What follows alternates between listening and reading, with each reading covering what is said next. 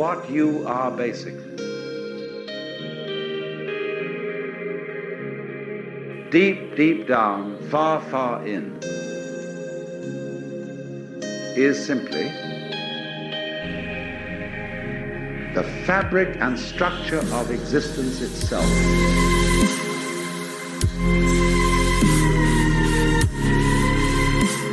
Peace for all men and women, for all men and women, for all men and women. Not merely peace in our time, peace in all time. Honestly expressing yourself.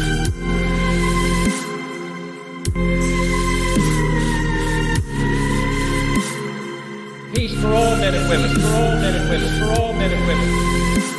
Not merely peace in our time, peace in all time. The fabric and structure of existence itself. Hi, everybody. Welcome to the Parallel Mic podcast. This is episode number 39. And tonight I've got a fantastic episode for you. I'm chatting with my good friend Rick Munn from TNT Radio Live. For those that follow my geopolitical and financial analysis over on the Parallel Systems broadcast, you'll probably know that I've been on Rick Munn's TNT radio show many, many times. In fact, I'm on almost monthly and we have a great rapport. And Rick is a really smart guy. He's been around the block. He knows what's up in terms of the financial system. And I think he's got a pretty good idea of the kind of battle that we are now in. In fact, I did an episode previously with Rick called Entering End Times. And that's precisely how Rick frames this that we are in end times. Now, the reason I invited Rick back on was not to talk about end times again, it was in fact to talk about the Christian virtue of charity. Now, don't let that put you off if you're not a Christian. It doesn't actually matter which denomination or faith you are. I actually am very well educated in Buddhism, and Buddhism has the same vein of charity running throughout it. And you know, I think most religions do. However, I would say that in the modern era, in this age of narcissism, and I'm not just talking about the materialistic side of life, I'm also talking about something that I call spiritual narcissism, because I think there's a lot of that out there.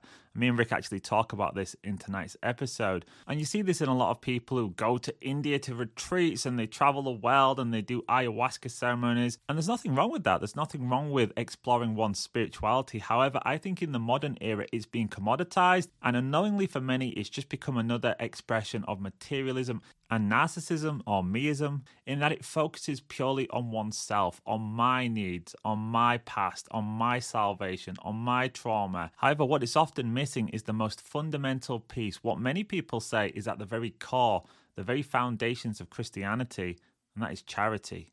Charity, what does that mean? Well, it means taking care of other people, putting other people's needs first, not oneself sacrificing for others. So I wanted to talk to Rick about this because Rick is a Christian and he has also done a lot of work in his life as a missionary. So I thought he'd be the perfect person to get back on to talk about the universal virtue of charity. So in part one, I discussed with Rick his missionary work and how he came to be the person he is today because Rick will admittedly tell you himself that he was on the wrong path for many years, but he managed to find some source of salvation and put himself on the right track and then he became a missionary. Then, in part two, for members of onparallelmic.com, we talk about charity from a more philosophical and spiritual perspective, in that we go into the philosophy that underlies charity and why it's so damn important, why we need to get it back at the heart of living. And if we do that, maybe we can turn this thing around. Maybe we can take ourselves, at least individually and in terms of our family, to a far better place. And we do talk a lot about relationships.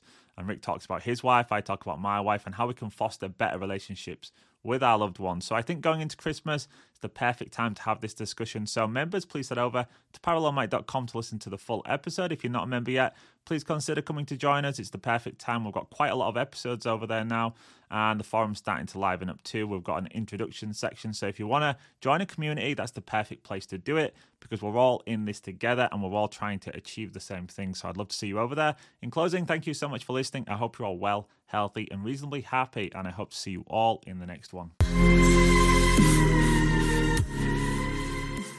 Hi, everybody. Welcome to the Parallel Mic podcast. I'm here with good friend and host of Locked and Loaded on TNT Radio Live. It's Rick Munn. Thanks so much for joining us, Rick. We've spoken many times this year, but it's always the other way around. It's me speaking to you. So I had to get you back on. I need to grill you. I need to find out what you're thinking. So, how's it going, buddy? It's going good, and I am glad to be back here again. I don't feel any pressure. I feel I don't know what you're going to ask me, and uh, you know, just go with the flow, uh, shoot the breeze, and uh, play it fast and loose, and see where this one ends up. But I'm glad to be back again, and thank you very much for the invite to come back again. Yeah, well, cheers, Rick. The last time you was on, it was a really popular show. Completely different conversation we're going to be having today. We spoke about end times. And listeners, that's number episode number eight, but you'll find it. it's called Entering End Times with Rick Munn.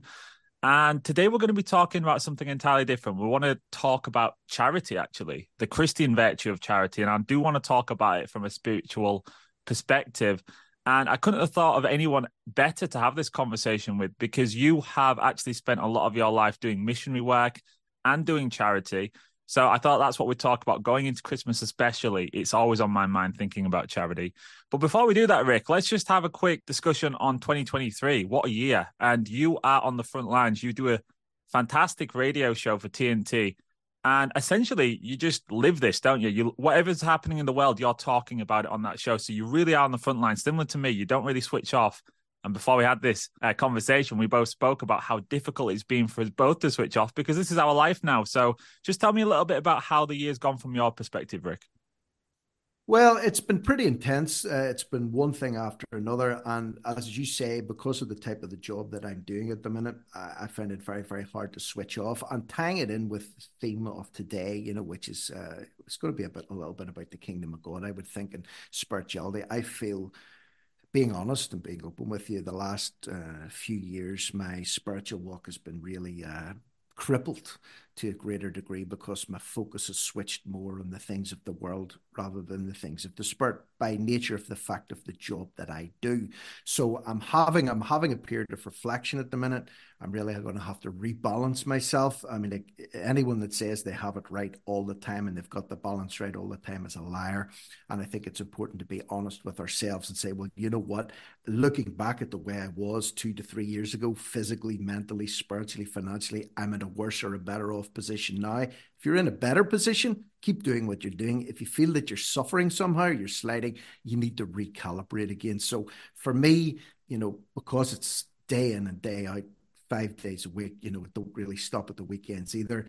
I'm always checking out what's going on in the world, the things of the flesh, rather than uh, keeping up to date with the things of the spirit, which I was doing uh, religiously, no pun intended, before all this shenanigans started three odd years ago. So I'm in a I'm in a funny position at the minute. I think I'm suffering personally, uh, spiritually, because of the amount of time and effort I'm dedicating to the things of the world. But I'm going to rebalance that uh, even uh, after this show's over. It's going to be done. Yeah, you know, it resonates a lot what you're saying, Rick, because I've had the same experience too. I feel like most of my time now is taken, and when I do have some free time, my mind's still there. It's very hard to switch off. And that's something you mentioned before the show. But maybe you could tell listeners, Rick, a little bit about your own background and tra- trajectory. You are known today as a voice of the people. You speak out on TNT radio. Before that, you were speaking out on Twitter. And what an interesting trajectory you've had because, you know, you really did put yourself out there during COVID, potentially destroyed your career because everyone who spoke out did potentially destroy their career. We all knew what we was doing. And then you got this opportunity to become a spokesperson, a radio host. And I'd say you are the best out there. There's no one better than you for radio hosting. You are fantastic. But having said that, Rick, that wasn't your background and you had a whole life before this. So I just want to take listeners back to the early part of your life because you did have a very strong spiritual component, as you still do, but you was actually doing missionary work, wasn't you? Yeah, I was, and thank you very much for your kind words as well. By the way, I don't really see myself as any kind of a radio host. I just talk to people like I'm doing with you now, and I very believe, I very much believe in being spontaneous and letting things flow, much the same way as you do these podcasts, which is why I like listening uh, to your podcast, Johnny H O D L's podcast as well. Very easy to listen to uh, because they're serious, uh, they're concise, but at the same time they're organic and they're fluid. So appreciate uh, your kind words in that respect. Before I um, uh, started off in TNT, which would have been uh, January 2022, coming up in two years. Before that, I spent 11 years in the Northern Ireland Housing Executive in the finance department of their homeless department. It was a desk job. Uh, while I was there, uh, even just before I started there in around about 2010, um, I was a financial advisor, financial planner for a very large multinational uh, corporation. I was an independent financial advisor. And before that, I was a civil servant. Uh, after I got out of university, I spent 18 months in the civil service. But it was around 2007. Uh, it was 2007, November the 2nd, 2007 to be specific. Uh, I did my first overseas uh, trip to Kenya. Uh, I'll tell you why. I, I don't know how structured you want to make this, but I'd been a Christian for nine years, right? A born again Christian for nine years, and I evaluated myself a little bit like I'm evaluating myself today, thinking I'm going off the road a little bit. Back then, I evaluated myself and said, I've done nothing, nothing for the kingdom of God in the nine years since I've been a Christian. I've went to church, I've tithed and paid money into the collection plate, I sing the hymns, you know, I go to the prayer meetings, I read my Bible, but I haven't actually done anything for the kingdom of God. It's just been you know, box ticking exercises, you know, a, a, nominal Christian, a pew warmer, if you want to call it that. And that really troubled me.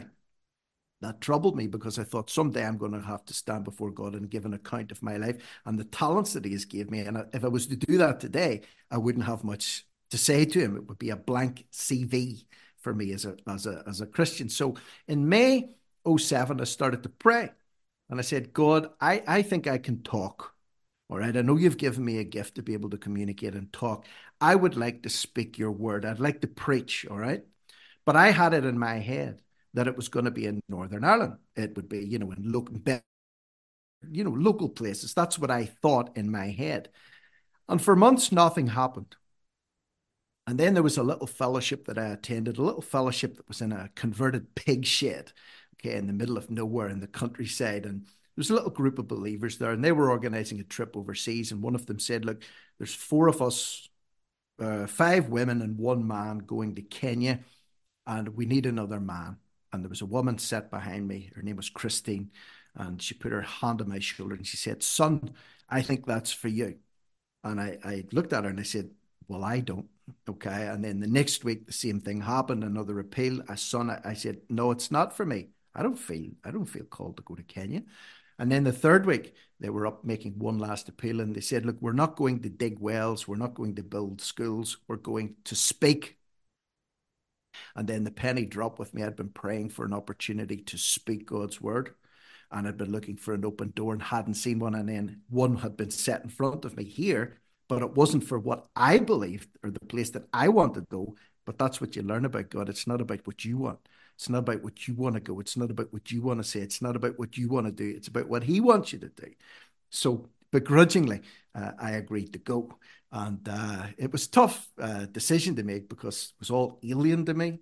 I'd never done it before. I was leaving home. I uh, had a small daughter. My, my, my, little girl was just born. I was self employed. I had to go away, take time off work, get all these injections that the nurses told me that I needed. But that was how it started. It was a conviction that I had done nothing.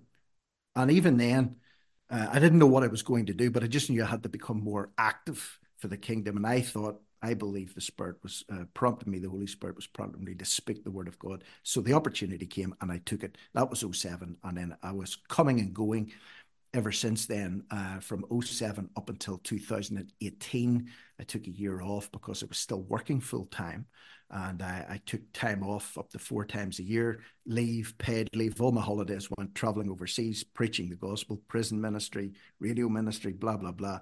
And then uh, I stopped it for a break in 08, and then the pandemic came and everything shut down, and I haven't been back since. Yeah, you became a preacher of a different sort, Rick. And I think that's one of the reasons why people have been drawn to you is because you've got that capacity to speak to them on a spiritual level, whether they know it or not. I think a lot of people probably don't but I think there's an energy there that is picked up subconsciously by people. And probably the same with me too. That's often times when people say, Why I listen to you is because you speak to me on a different level. Sometimes, not all the time. Sometimes I'm just sat there cracking silly jokes, Rick, and I think I'm funny, but I'm probably not And sometimes we just need a bit of comedy too. But I do think people are searching for meaning right now. But just before we get too far into the missionary work, what was you like before that, Rick? Like, what was you like growing up? Did you did you have a strong streak of empathy in you? I wish, I wish, I wish I could lie and say, yeah, I was always a caring, empathetic person, but I wasn't. Uh, I, I was and still am a very self-centered, selfish, surly, uh, isolated individual. Uh, that that element to me hasn't changed. But when I see someone now that is struggling, and I see someone that's broken, uh, not everyone, but some people really strike a chord with me, right? And it and I just feel compelled to do things for certain people. I don't have to think about it. I don't have to rationalize it.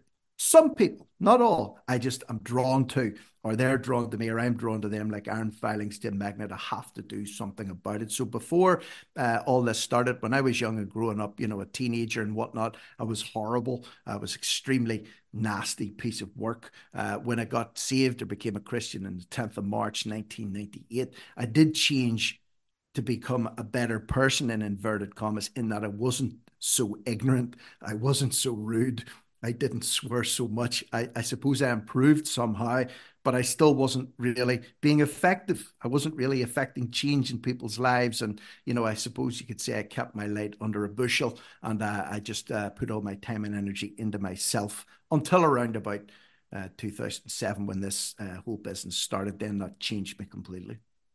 Yeah, I could quite easily foresee how we could be sat in a prison cell together having this conversation, Rick. I think both of us at certain times in our lives could have probably gone down a path that would have led to a really vastly different outcome. Uh, my life was certainly not set up for me to succeed. It was set up for me to probably end up in a similar situation to my father, who spent most of his life in prison. But what actually happened was I became somebody who tried to support people like you did. Uh, you did your missionary work. You actually spoke in prisons, you said. I worked for charities. But I want to go back to the missionary work. Africa is not something that, I mean, I've never been to Africa. It's a completely alien culture to me. The only thing I know about Africa is what I'm told on the on the TV or in history books.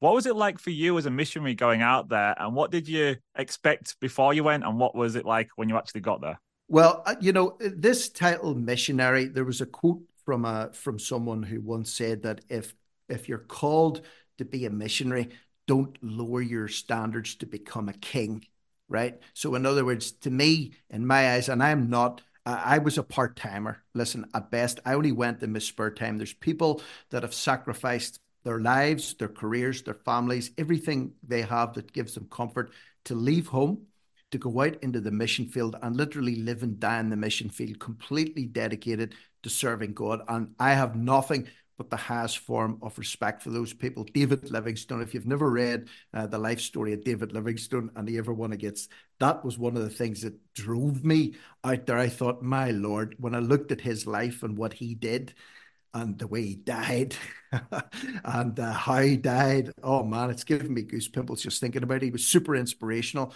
So if you want to get a flavor, read about uh, David Livingstone, uh, famous Scottish missionary. But anyway, uh, I I found it when I got there. I instantly I mean, instantly fell in love with it. There's nothing about it that could have prepared me for the culture shock, the people, the atmosphere, the temperature, the climate, the food, everything.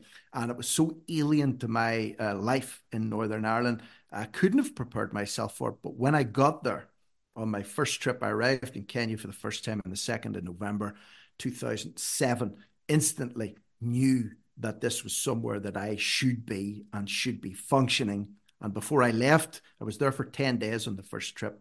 And on my last day there, I drank a bottle of Coca Cola, small bottle of Coca Cola. And on the, the neck of the Coca Cola bottle, there was a date, which was the 2nd of November 2008, which was exactly a year since I would have arrived there for the first time. And I said to the guy that was with me, my guide, I says, before this Coca Cola expires, the best before date, I will be back in Africa again, and I was not once but twice, and over another uh, two different countries as well. So I just I had it. I, I just felt a real uh, drawing to the place. I felt that was that was where I should be. It's really interesting. You know, second of November two thousand and eight. That was right about the time the global financial system was collapsing too. So it's strange that you saw that date around then because the world was really going through some profound shifts and i guess you could have easily been drawn into that you was working in finance i'm guessing you had an eye to at least some of what was going on and yet your focus had now been directed towards your missionary work. And uh, how did the people receive you there, Rick, as a white person, as somebody that's completely alien to them? Did they see you as some kind of savior type figure? Was there suspicion? What was it like from their perspective?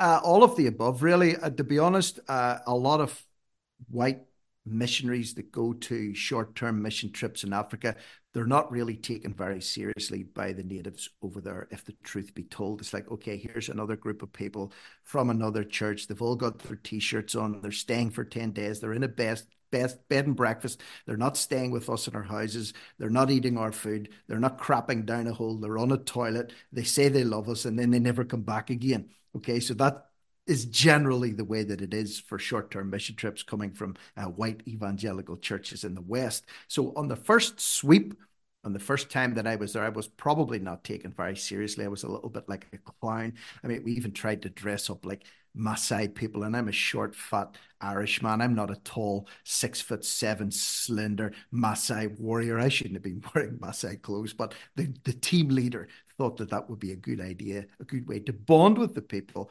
I don't think it worked, but what I did do was I started to pick up uh, Kiswahili. I started to teach myself immediately the native language. And when I started to try and speak their language, that endeared me to absolutely everybody that I spoke to and broke down so many barriers and opened so many doors. So I spent the first 10 days there intensively learning basic Kiswahili phrases that endeared me to the people that I was working with, just as a way to break down barriers and make them more receptive to other things that I would say. So it was a it was a big culture shock the first time that I went. Yeah, it's no different today. Yeah, I found the same thing in Poland. You I've always, when you go somewhere and you're going to be treated with suspicion, you know, I, I treat someone with suspicion, Rick. I think you would too, especially in these times that we find ourselves in. But if somebody speaks the language or at least tries, that's like the gateway to communication and communication is the gateway to affection. You know, I can't feel affection towards somebody if I don't understand them. Uh, I'll probably feel a bit bit worried about them. In fact, so yeah, I think you did it, and you did actually learn to speak Swahili, didn't you, Rick? I mean, I saw a video that you shared with me of you preaching. Uh, I don't know what year it was. Maybe you can tell me, but you was actually speaking their language. It wasn't in English.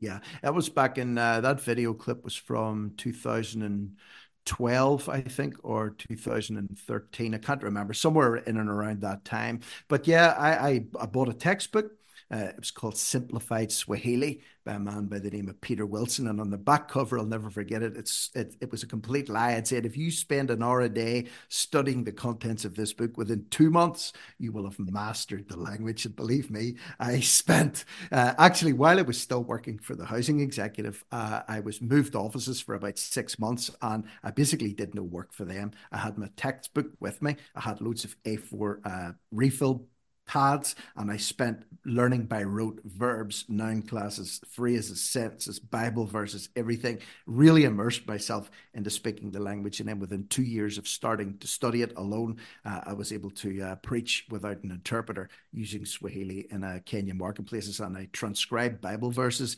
into Swahili and used to get uh, gospel cards printed up. So instead of you know, I, I did a lot of analysis. What's the most effective way to use any money that I have? Because I wasn't really getting a lot of funding, if any at all, from uh, various groups. It started off that I did, but then it, it fizzled out to nothing. So then it became very important to make the best of the money. So instead of buying, for example, 10 Bibles. Uh, and let's face it, if you have a Bible in your house, you probably don't read it that much and you probably haven't read it all, but it's there. I found it was better to take uh, print 7,000 little uh, gospel cards, little business cards, front and back with key gospel verses, and hand out 7,000 of those than it would have been, for example, to hand out uh, 10 Bibles. And of course, it was in their language as well. I transcribed it into Swahili. And then when they received it, they really valued it because they said, well, the, the Mzungu, the white man, has given me the word of God uh, Mungu, uh, Mungu in my own language, which is Kiswahili. So it was powerful. And I actually uh, visited several places years apart, and some people produced the original gospel card that had given them from what five years, 10 years before, filthy, but still in their pockets. And they still kept it in their pockets that day. Many people said, I remember you. I remember you were here before. I remember you giving me a card. Powerful stuff.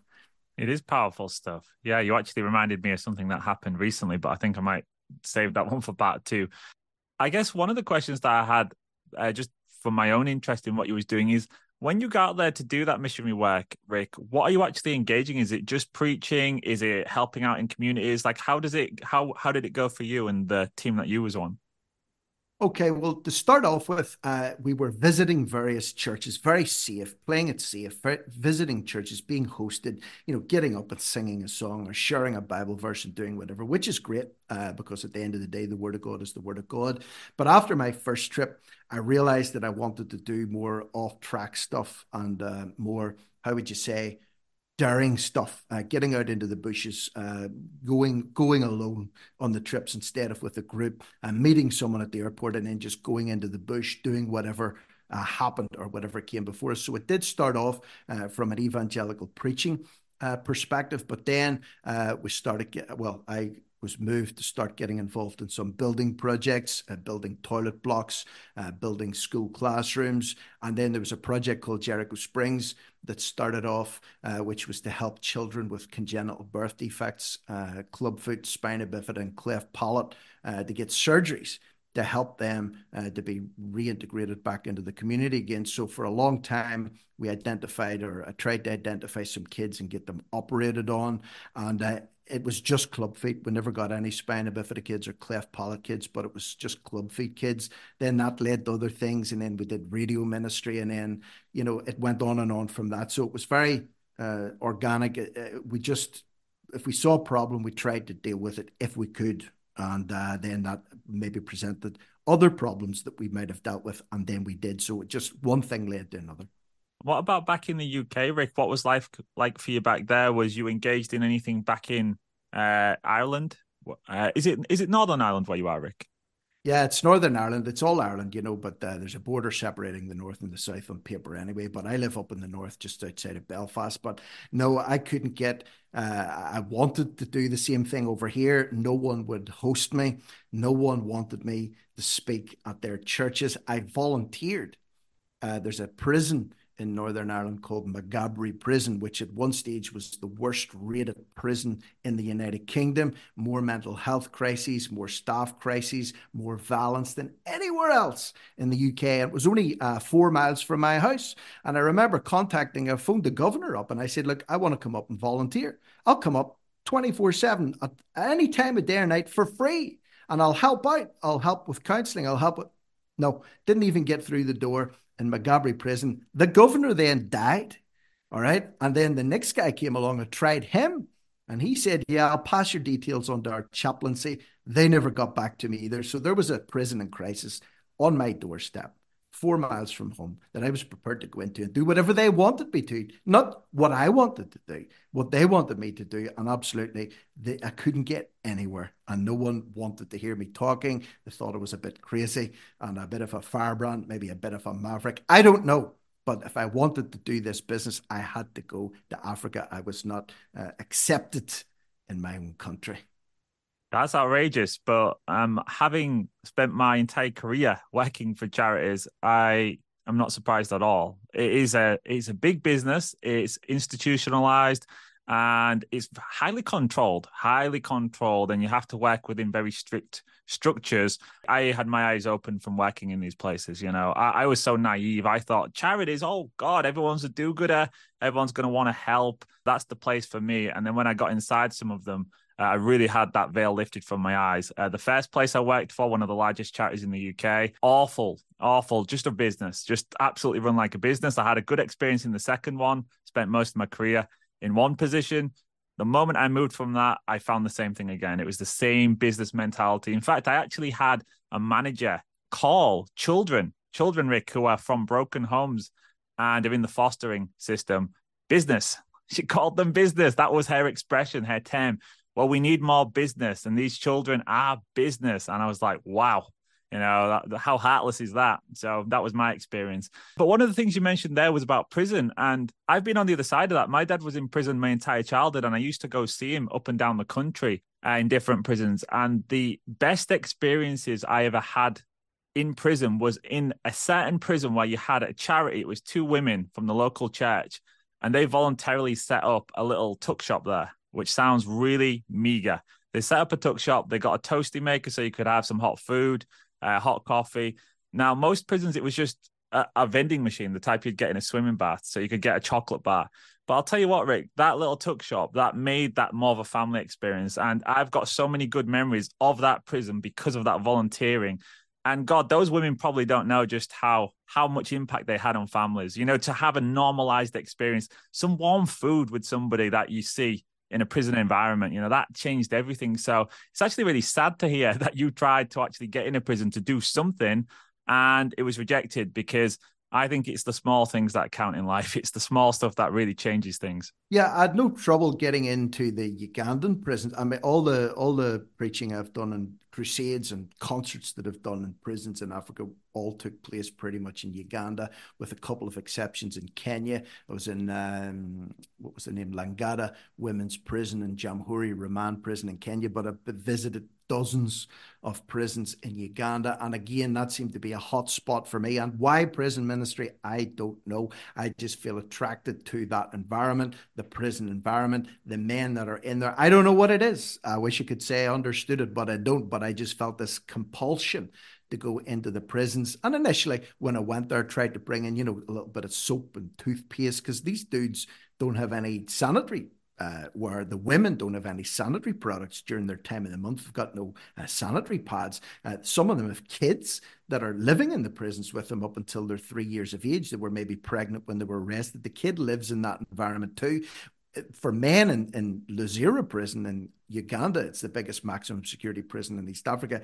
If you can imagine, uh, look at your index finger. When you're uh, admitted there, you're given a piece of soap the size of your index finger, and that has to last you for six months. That's to clean your body and your clothes, of which you get a pair of shorts and a t shirt. And if they're ragged and hanging off, you don't get them replaced. Some of the guys are walking around there butt naked. So it's a very harsh environment, but yet one that I felt uh, I was extremely drawn to. So, uh, like yourself, I've had probably my most powerful spiritual experiences in Ugandan prisons over anywhere else that I've been in anywhere else in the world and anything else that I've done for the kingdom of God. I've had some unreal uh, experiences in Ugandan prisons, so much so that when I left some of them and the, the big gates closed behind me and I was out into the free world again, I was highly depressed highly depressed. I wanted nothing more than to be back inside those walls and behind those gates and behind those bars in the cells with those men again worshiping and and uh, expounding the word of God. M- mega experiences, but yeah, never got that over here. No, I couldn't even get in the door, let alone do any of that stuff. Yeah, that that's shocking. It really is shocking, and uh, I think as we talk more about charity, and particularly the weaponization of charity and charities, the institutions which have been highly weaponized over the past. Well, I think actually, I think it's always been that way, but we're seeing it up close and personal right now with the uh, LGBTQI plus agenda being pushed on kids. Uh, I saw a guy on Twitter. He used to work for NSPCC's Childline. Uh, and he spoke out against this really strong push when vulnerable kids who are maybe being abused or neglected are calling up for support and having this nonsense pushed on them down the phone. And he raised the alarm bells. He said, Listen, I, I think just affirming children who are being given all of this elsewhere and then they're calling us up and we're just affirming it, that's dangerous. Like, that's really dangerous. Uh, and he got kicked out. He got kicked out. Absolutely despicable what's happening. So there is a weaponization of charities. So I'm not surprised you struggled to get into them because maybe you just didn't fit the model, Rick. Maybe you didn't wave the right flag or have the right uh, credentials in their eyes. Yeah, it could have been. Uh, this, uh, admittedly, this was before all the woke stuff came about. As I say, we're going back to 2007, 2008. I just don't know what it is, man. But sometimes uh, when you're trying to do the right thing, uh, you can challenge people not directly, but indirectly by your actions that are looking at things as a business. You hit the nail on the head there. You said about adoption. Uh, people say we need to bring in more business. You know, they were in the business of adopting children, in this case, the one that you mentioned. So some people adopt children because of a love for children. Some people may not. They may adopt children because of a love for money or it brings them in, you know, they can quit a job and they can look after kids and get paid handsomely to do it. Who knows the motivation behind people? But if you're doing it for the right reasons and you come up alongside somebody who's doing it for the wrong reasons, I think it causes them to become convicted and they realize that they're just in the people trafficking business effectively and it can cause them to be uncomfortable. So when you're doing things right and you're doing things with a pure heart and a pure motive, you will unsettle and make uncomfortable those who are doing the same work but for the wrong reasons. Okay. And that's another thing that I'm just, this is just my own experience. Maybe I'm unique here, but yeah, that's been uh, the, the way of it ever since I stepped out and tried to do this business. And God knows He's my witness today. I've always had the right motive when I've been doing it, but yet I've always been met by opposition, none more so than the so called Christian church. Satanists, witch doctors, Muslims, atheists, never had any problem with any of them. My only source of opposition and antagonism has came from within the so-called body of Christ. That's just my experience, and I don't believe those people that were doing that were genuine believers. I think they were there uh, pew warmers, or they were there to tick the the virtue signaling boxes. That's just my experience. Oh, it's mine too, Rick. It's mine too. And uh, funnily enough, what you just said there, uh, that that place that I told you about, that called Children Business, that place actually was a was a cesspool. It was really bad. Uh, and like you said, if you were trying to do things right, it would horrify you to see certain things going on. You'd say, I'm not doing that. I'm not going to put children at risk. I'm not going to break the rules just to cover your back. No, like there's a right way to do this, there's a safe way. Uh, and they don't want to hear that. So then you become. Uh, you're at loggerheads with them then. And I actually was a whistleblower at that place. And geez, you try whistleblowing for somewhere like that, your life's going to get really dark really quickly because they will come down on you. They'll try and get rid of you. They ain't going to try and fix the problem. They're going to try and fix you because you're the problem in their eyes, not what's going on there. Uh, and that was about two or three years of my life, but I'm not going to make it about me or that situation. But yes, that's how it really is. At the top levels of these places, they ain't looking to help people. Maybe you'll find some great people in there. And usually it does always come down to if you find a good manager and a good team, they'll kind of create this culture that really does care and they'll bring people in that care. But these days it's hard to find, I've got to say. Uh, but going back to you, Rick, and your missionary work, because I don't want to get too waylaid. Uh, how did your wife and family feel about this? About your trips abroad? I mean, is your wife uh, is she she got the same faith as you? Is she interested in yes. what you're interested in?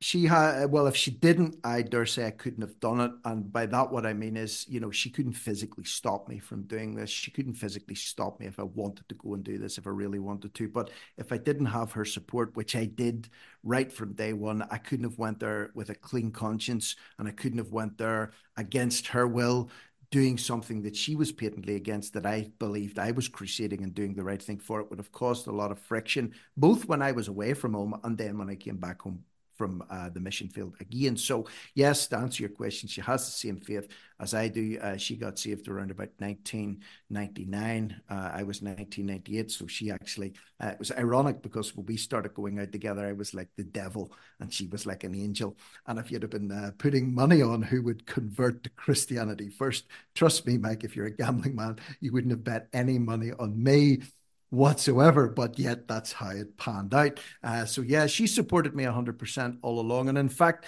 to be honest with you, uh, she's challenged me a lot. Um, I'll, I'll give you an example. Because people might be sitting thinking, well, well, how can I do stuff like that? Or, you know, you must be super gifted or really uh, sacrificial doing this. I, I wasn't, and I'm not. I was convicted by the words of others. So, for example, uh, I came home from a trip in 2008 and it was around about Christmas time. I remember it well, and it was Christmas Eve, and I had my laptop open, and I just uploaded a load of photographs onto my laptop uh, from various places that I'd been. And one of them was a little school in the middle of nowhere. At, at that time, I didn't even know where the place was uh, in the bush in Western Province of Kenya. There was a kid sitting there, and she had these horribly twisted feet and uh, none of the other kids would sit beside her or touch her because they believed she was cursed. And uh, I showed my wife this picture and I said, Isn't that awful? They won't touch her and, you know, no one's helping her. And Christmas Eve, my wife said to me, We'll do something about it. Right? That was what she said. Do something about it.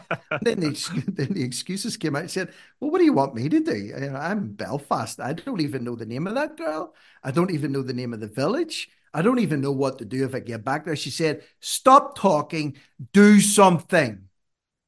So within three weeks, January, I had flights booked to go back to Kenya with the sole purpose of tracking this kid down again. I didn't know her name. I had a rough idea where she was. It turned out her name was Mary Wanjala, and she was in a little uh, hole in the hedge village called Sokomoko up in Western Province, Luhya Territory in Western Kenya. And to cut a long story short, uh, we did track that girl down. We did find her. We did take her uh, to an orthopedic hospital called Kijabe in Nairobi. She got her feet straightened out and she was accepted back into the community again. And just last week, funnily enough, the girl, uh, the lady that was handling her, her name is uh, Rosemary uh, Wafula.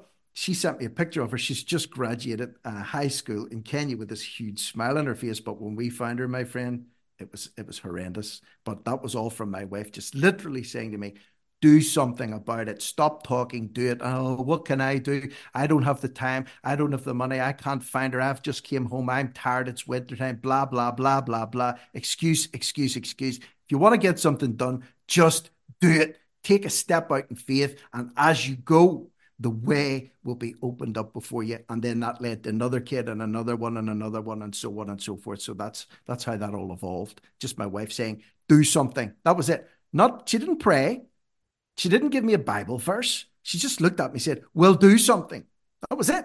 That was what spurred me into action. So I wish you could say it was spiritual and I saw angels and, you know, a halo of light appearing around my head, but it didn't happen that way. It's just a conviction. Do something about it as an athlete, I used to say, like, an ounce of action is worth a, a, ton of theory. An ounce of action is worth a ton of theory. Somebody would say to me, What about this? What about this technique? What about these shoes? On and on and on. And you get it today with finance on and on. What about, what about, what about? I just say, Take some damn action and that'll lead to the next step. It's like it's like there's curtains in front of you. You got to go through one, then you'll find another, then you'll find another. But you know the way reveals itself slowly. So uh, I'm I'm glad you said that because I think that's a really important point for listeners too. When you feel stuck, you need to do something.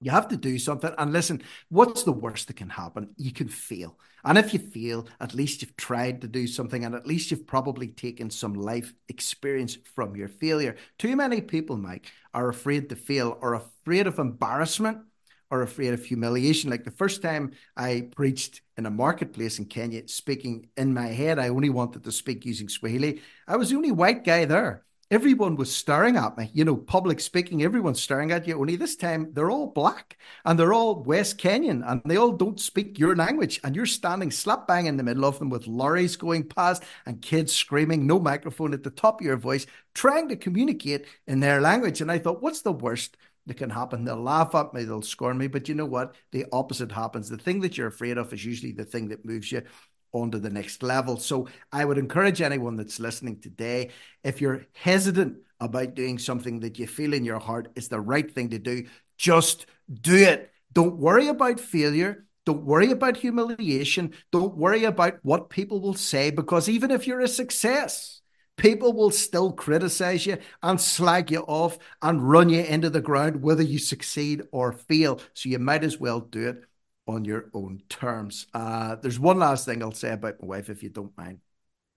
Sometimes she goes a little bit ahead of me behind my back, and I'll tell you what I mean by that. This is a miracle story. So I mentioned David Livingstone earlier on, right? And I heard about him through an American preacher who came to a church I was attending in Belfast. And this American preacher's name was Bill Wilson. And he is running the biggest uh, kids outreach in the world right now. It's called Metro World Child and he was based in Brooklyn in New York. And I went to see him, and there was about three thousand people in this church. And he really, he really impacted me, man. He really con- convicted me that I was lazy and I wasn't really doing much for the kingdom. Then he talked about Livingstone, and then I read about Livingstone, and I thought I have to do more. And then uh, in April 08, I came back from a trip, and I remember it. It was a Sunday night, and I was sitting alone in the living room, and I was saying, you know, imagine I said to you, Mike, if you could meet anyone in the world, anybody in the world, your idol, your hero, your inspiration, and spend two or three hours with them with no distractions, no mobile phones, nobody cutting in, who would you pick? You you know, you could maybe a great boxer, maybe I don't know who it would be. But for me, my person that I wanted to sit with alone more than anybody in the world was this guy, Bill Wilson. He was inspiring me beyond belief. And I remember I was sitting, I prayed inside in that living room. I said, God, I don't know how, I don't know what's going to be possible, but I would love to spend an hour alone with Bill Wilson and just ask him how he did what he's doing and how he keeps motivated, you know, things like that. So, anyway, my wife came into the room and I told her what I'd just prayed. And she said, Well, let's see what happens. I kid you not. The next day, my mobile phone rang. and uh, this lady was on the phone, said, Is this Rick Munn? I said, Yes, this is me. She said, Hi, my name's Janine Stelatos. I am the director for UK Metro Ministries. Uh, I work with Bill Wilson. Do you know Bill Wilson? I said, Yeah, damn right I do. I think he's brilliant. I've read his books. He's incredible. I said, Right, well, congratulations. You've won the prize. And I said, "What? What prize?" And he said, "There's a prize, that a competition we launched uh, last month to win lunch with Bill Wilson." Now, my wife entered me into that competition without telling me it a month previously. And the day after I prayed that I would meet this guy and spend an hour with him, the phone rang the next day to say he was coming to Northern Ireland, the little hotel in a place called Ballymena, all the way from Brooklyn in New York.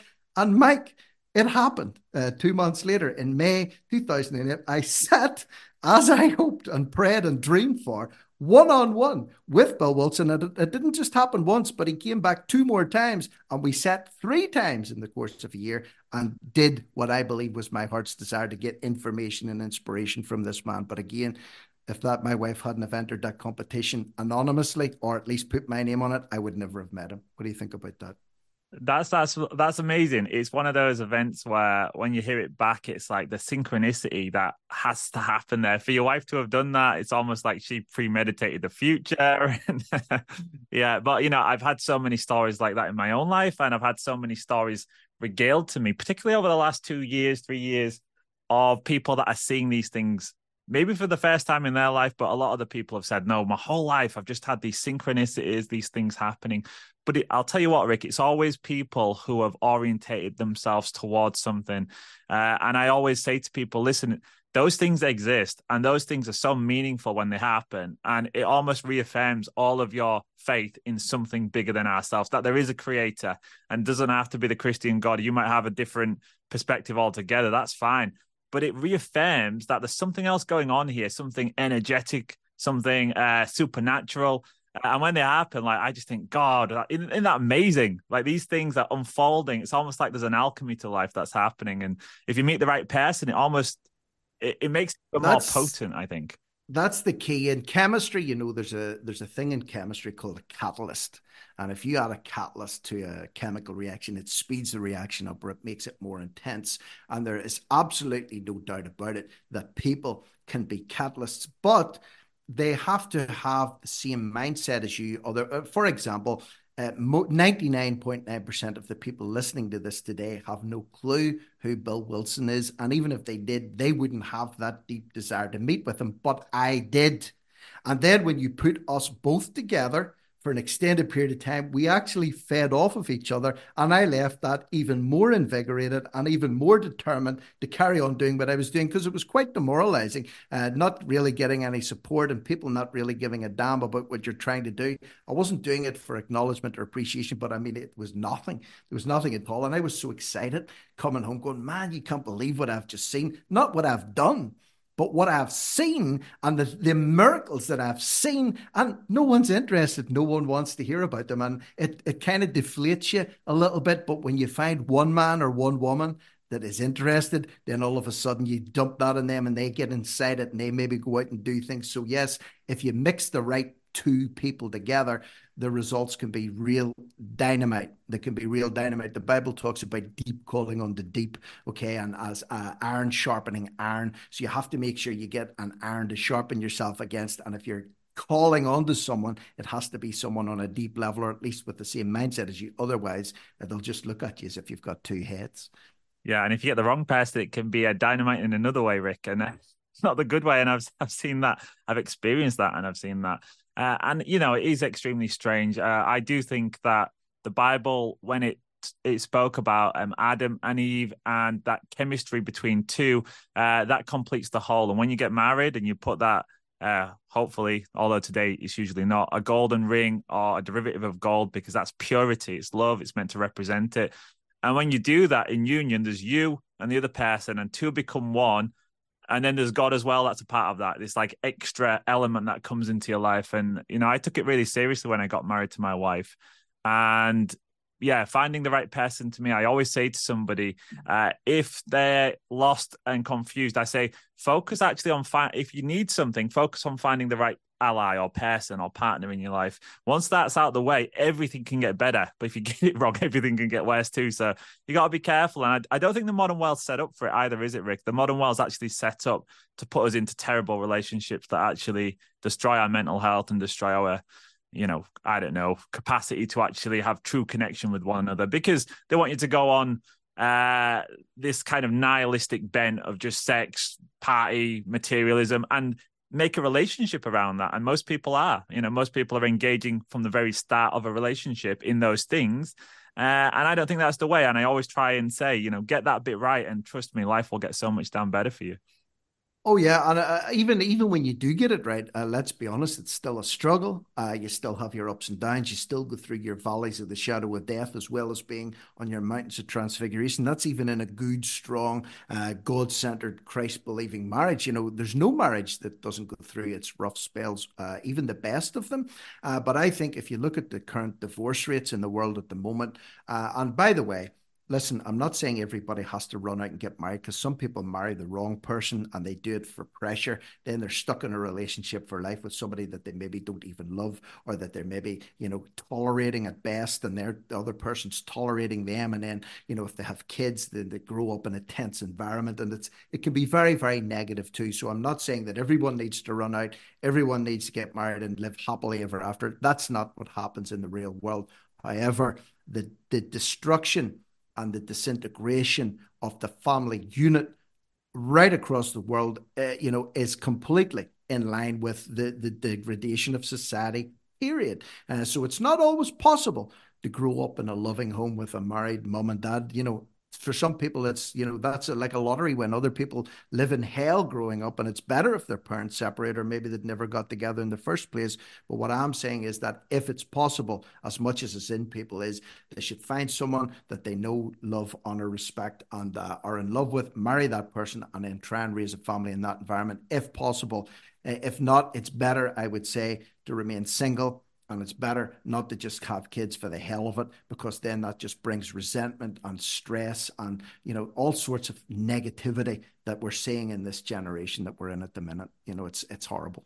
Yeah i agree rick. Yeah i think that's that's core to this place where we are now is that destruction of the family family unit. If you go back to the 1940s and 50s and people say yeah well you know, women were forced to stay in the marriage and they just had to get divorced. And it's like, yeah, maybe there's certainly an argument there. However, look at what's happened on the flip side of it. You know, we've gone completely so far the opposite direction that, you know, no one has that endurance and marriages, like you said, we're talking about the good times, but geez, there's a lot of difficult times in a marriage. You're going to have so many challenges and battles to fight. And uh, I'm sure I've got plenty more to come. But, you know, that, that, ease of destruction now. It's just like, oh, just go tick a box and it's done. You can get divorced. There's no social stigma. Okay. Again, people say, well, it was a bad thing, but was it? Because how many of our grandparents, Rick, would have made it to 50, 60 years if, if they haven't didn't have a culture that really tried to keep those things together because people still did get divorced back then. It did still happen. It's just socially, it was not seen as the uh, done thing. And they really tried to not have that happen, you know, to try and give you counseling or go to the church and speak to the priest. There'd be something, many layers to try and stop it. And, you know, I just think, yeah, that's a key part of where we are today. So you you can't have you can't be mad at where we are today and then you can't be mad at where we are today and then see relationships as just this uh, spurious thing that can just be willy nilly over here, over there. It doesn't matter. It's all free. No, I think that actually combined, you have to have that conservative family values if you really want to get society back on track.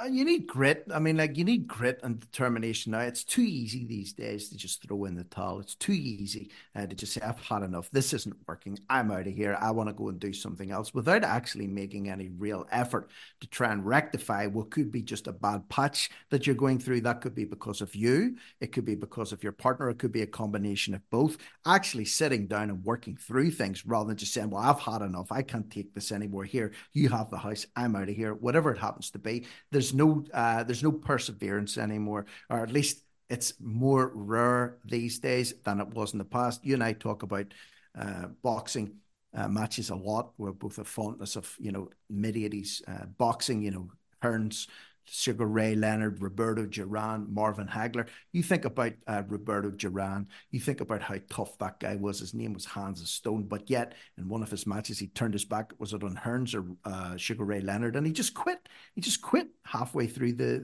the match. And he just lost all his reputation and he lost everything just simply because he just said, you know what? I'm not doing this anymore. I've had enough of this. And again, who knows what was driving him there? But the point is, he could have carried on. He could have given it a little bit more, but he just threw in the towel effectively.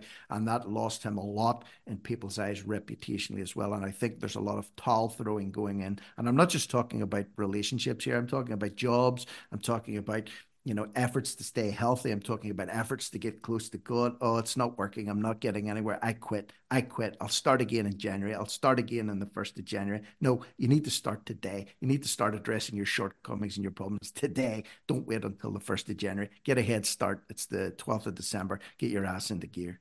Yeah, I, I, agree with that, Rick. Yeah, I think it's good advice. I, I used to do that. I'd always say, if I've got a New Year's resolution, I'm doing it the week before Christmas. There was just something psychologically about it. Like, I need to get a head start on this one. Uh, yeah, and on New Year's Day, I used to always force myself, no matter what I did New Year's Eve, New Year's Day, I'm getting up and I'm running because that was the best time of the year to run, Rick. The streets were completely empty. It was like a ghost world, and I loved that. Like you, I'm a little bit of a loner at heart, and I do like that kind of isolation. So I used to love New Year's Day for running. Uh, but Rick, we're going to get to the end of part one now, and I just wanted to leave listeners with maybe something actionable uh, because in part two, I really want to go into the spiritual side of charity, what it means, where it comes from, what the Bible tells us about it, how we can enact it, how it's been warped and distorted and used against us, and uh, I want to talk about some of these mega philanthropists, Bill Gates. Yeah, they love their charity. So we'll talk about that in part two, Rick. But before we go, for listeners that are going to be ending just in part one, uh, where do people start with charity? Is it something that you have to feel compelled to do, or do you just get out there and do something, even if you don't feel it, even if it feels self centered to begin with, like you're doing it for some kind of internal reward?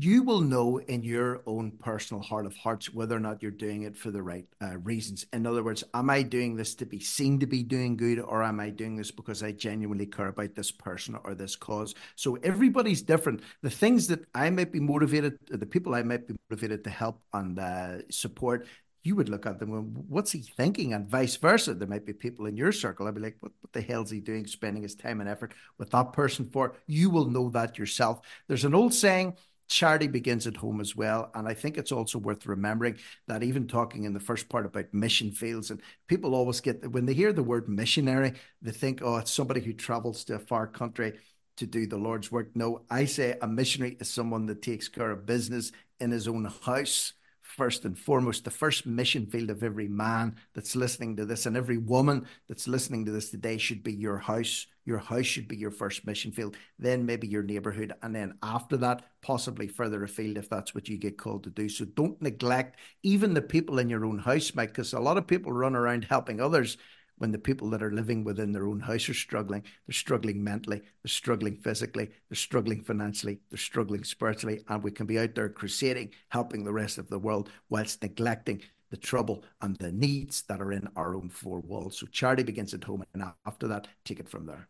Yeah, absolutely beautiful, Rick. I was gonna bring that up myself, and I think we'll talk a little bit more about it. But yeah, if you want to help someone, there's somebody probably very close to you that you can help right now, and it might just be a hug. It might just be asking them how their day was. It might be listening to them vent about their boss and their crap day. You know, you don't want to listen to it, but they need it, so you can listen to them give them that respite. And yeah, charity does begin at home. And it's no use going out there into the world and being Mr. Do Gooder if everything falls apart back at your house because you didn't take care of business. Absolutely. What use would it have been for you, Rick, to go out on these trips and come home to a broken family? Absolutely zero. Not for you, not for your family, not for your kids. And I think you'd have regretted it. So I think the fact that you had their blessing and that you did it the right way is absolutely critical when it comes to charity. Thank you. And yeah, I mean, like, I'll say this too, you know, for as much as, you know, you're painting me out, you said some very kind words about me at the start of the show about radio. And I'm telling you, you know, I've been out, I've done this and I've done that. You know, it's nothing special in my eyes. Other people think can be, you know, oh, that's amazing. But, you know, the first person, if you want to get an honest account of who Rick Munn really is and what Rick Munn's really like behind the veneer, speak to my wife. she could write uh, volumes on the real Rick Munn. So I'm just like everybody else. I'm a work in progress, Mike. I'm a sinner saved by grace, and I'm trying to get a little bit better every day. But I am far from a, a good person or a or a charity dynamo or a, a great evangelist. No, I'm just a I'm just a, a waste of space who's tried to do some good in his life. Tried. Well, that might be a future show, Rick. Rickman exposed with Rick Munn's wife, and it might be on the par- parallel night. Never. That'll be the end of my career. okay, buddy. I'm going to leave it there for part one. In part two, we're going to come back at, and look at this from a very philosophical and spiritual perspective, Rick, because I think you, you're the man for it, and I really want to explore some of those Bible quotes that you've got too. So, thank you so much for joining us, Rick. Where can people find you? Is there a way to reach out and connect with you?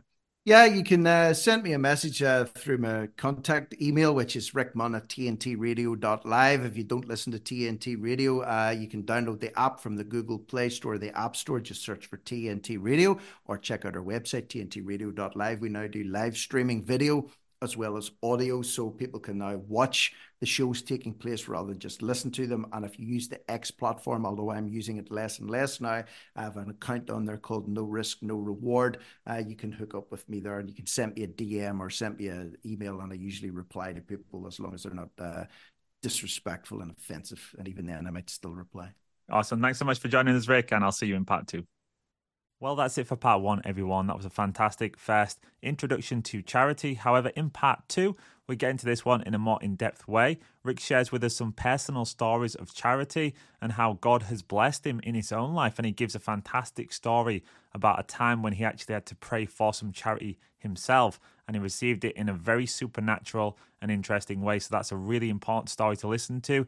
If you want some inspiration, that's the story to hear. Also, we talk about charity in a much more broader perspective. We talk about the Franciscan monks, we talk about some Bible verses, and we just try to give listeners a really good overview as to how spirituality and charity are so intertwined, irrespective of what faith you are. Charity should be at the heart of all of our lives, and we all fall foul of not doing enough. But then also, we have to be very careful not to do too much or not to be taken advantage of too. So, we also talk about things like balance. So, very actionable advice in part two that Rick shares from his own experiences and I from my own. So I look forward to seeing you all across there as members. If you're not a member yet, please consider joining us at parallelmike.com. It's free for a month if you sign up annually. So thank you so much for listening. Hope you're all well, healthy, and reasonably happy. And like always, I will see you all in the next one.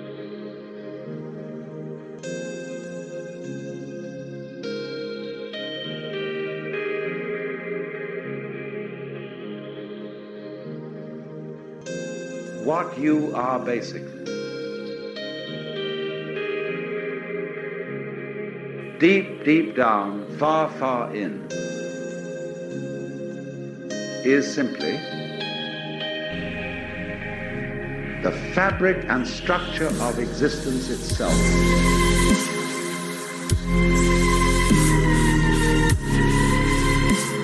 Peace for all men and women, for all men and women, for all men and women. Not merely peace in our time, peace in all time. Honestly expressing yourself.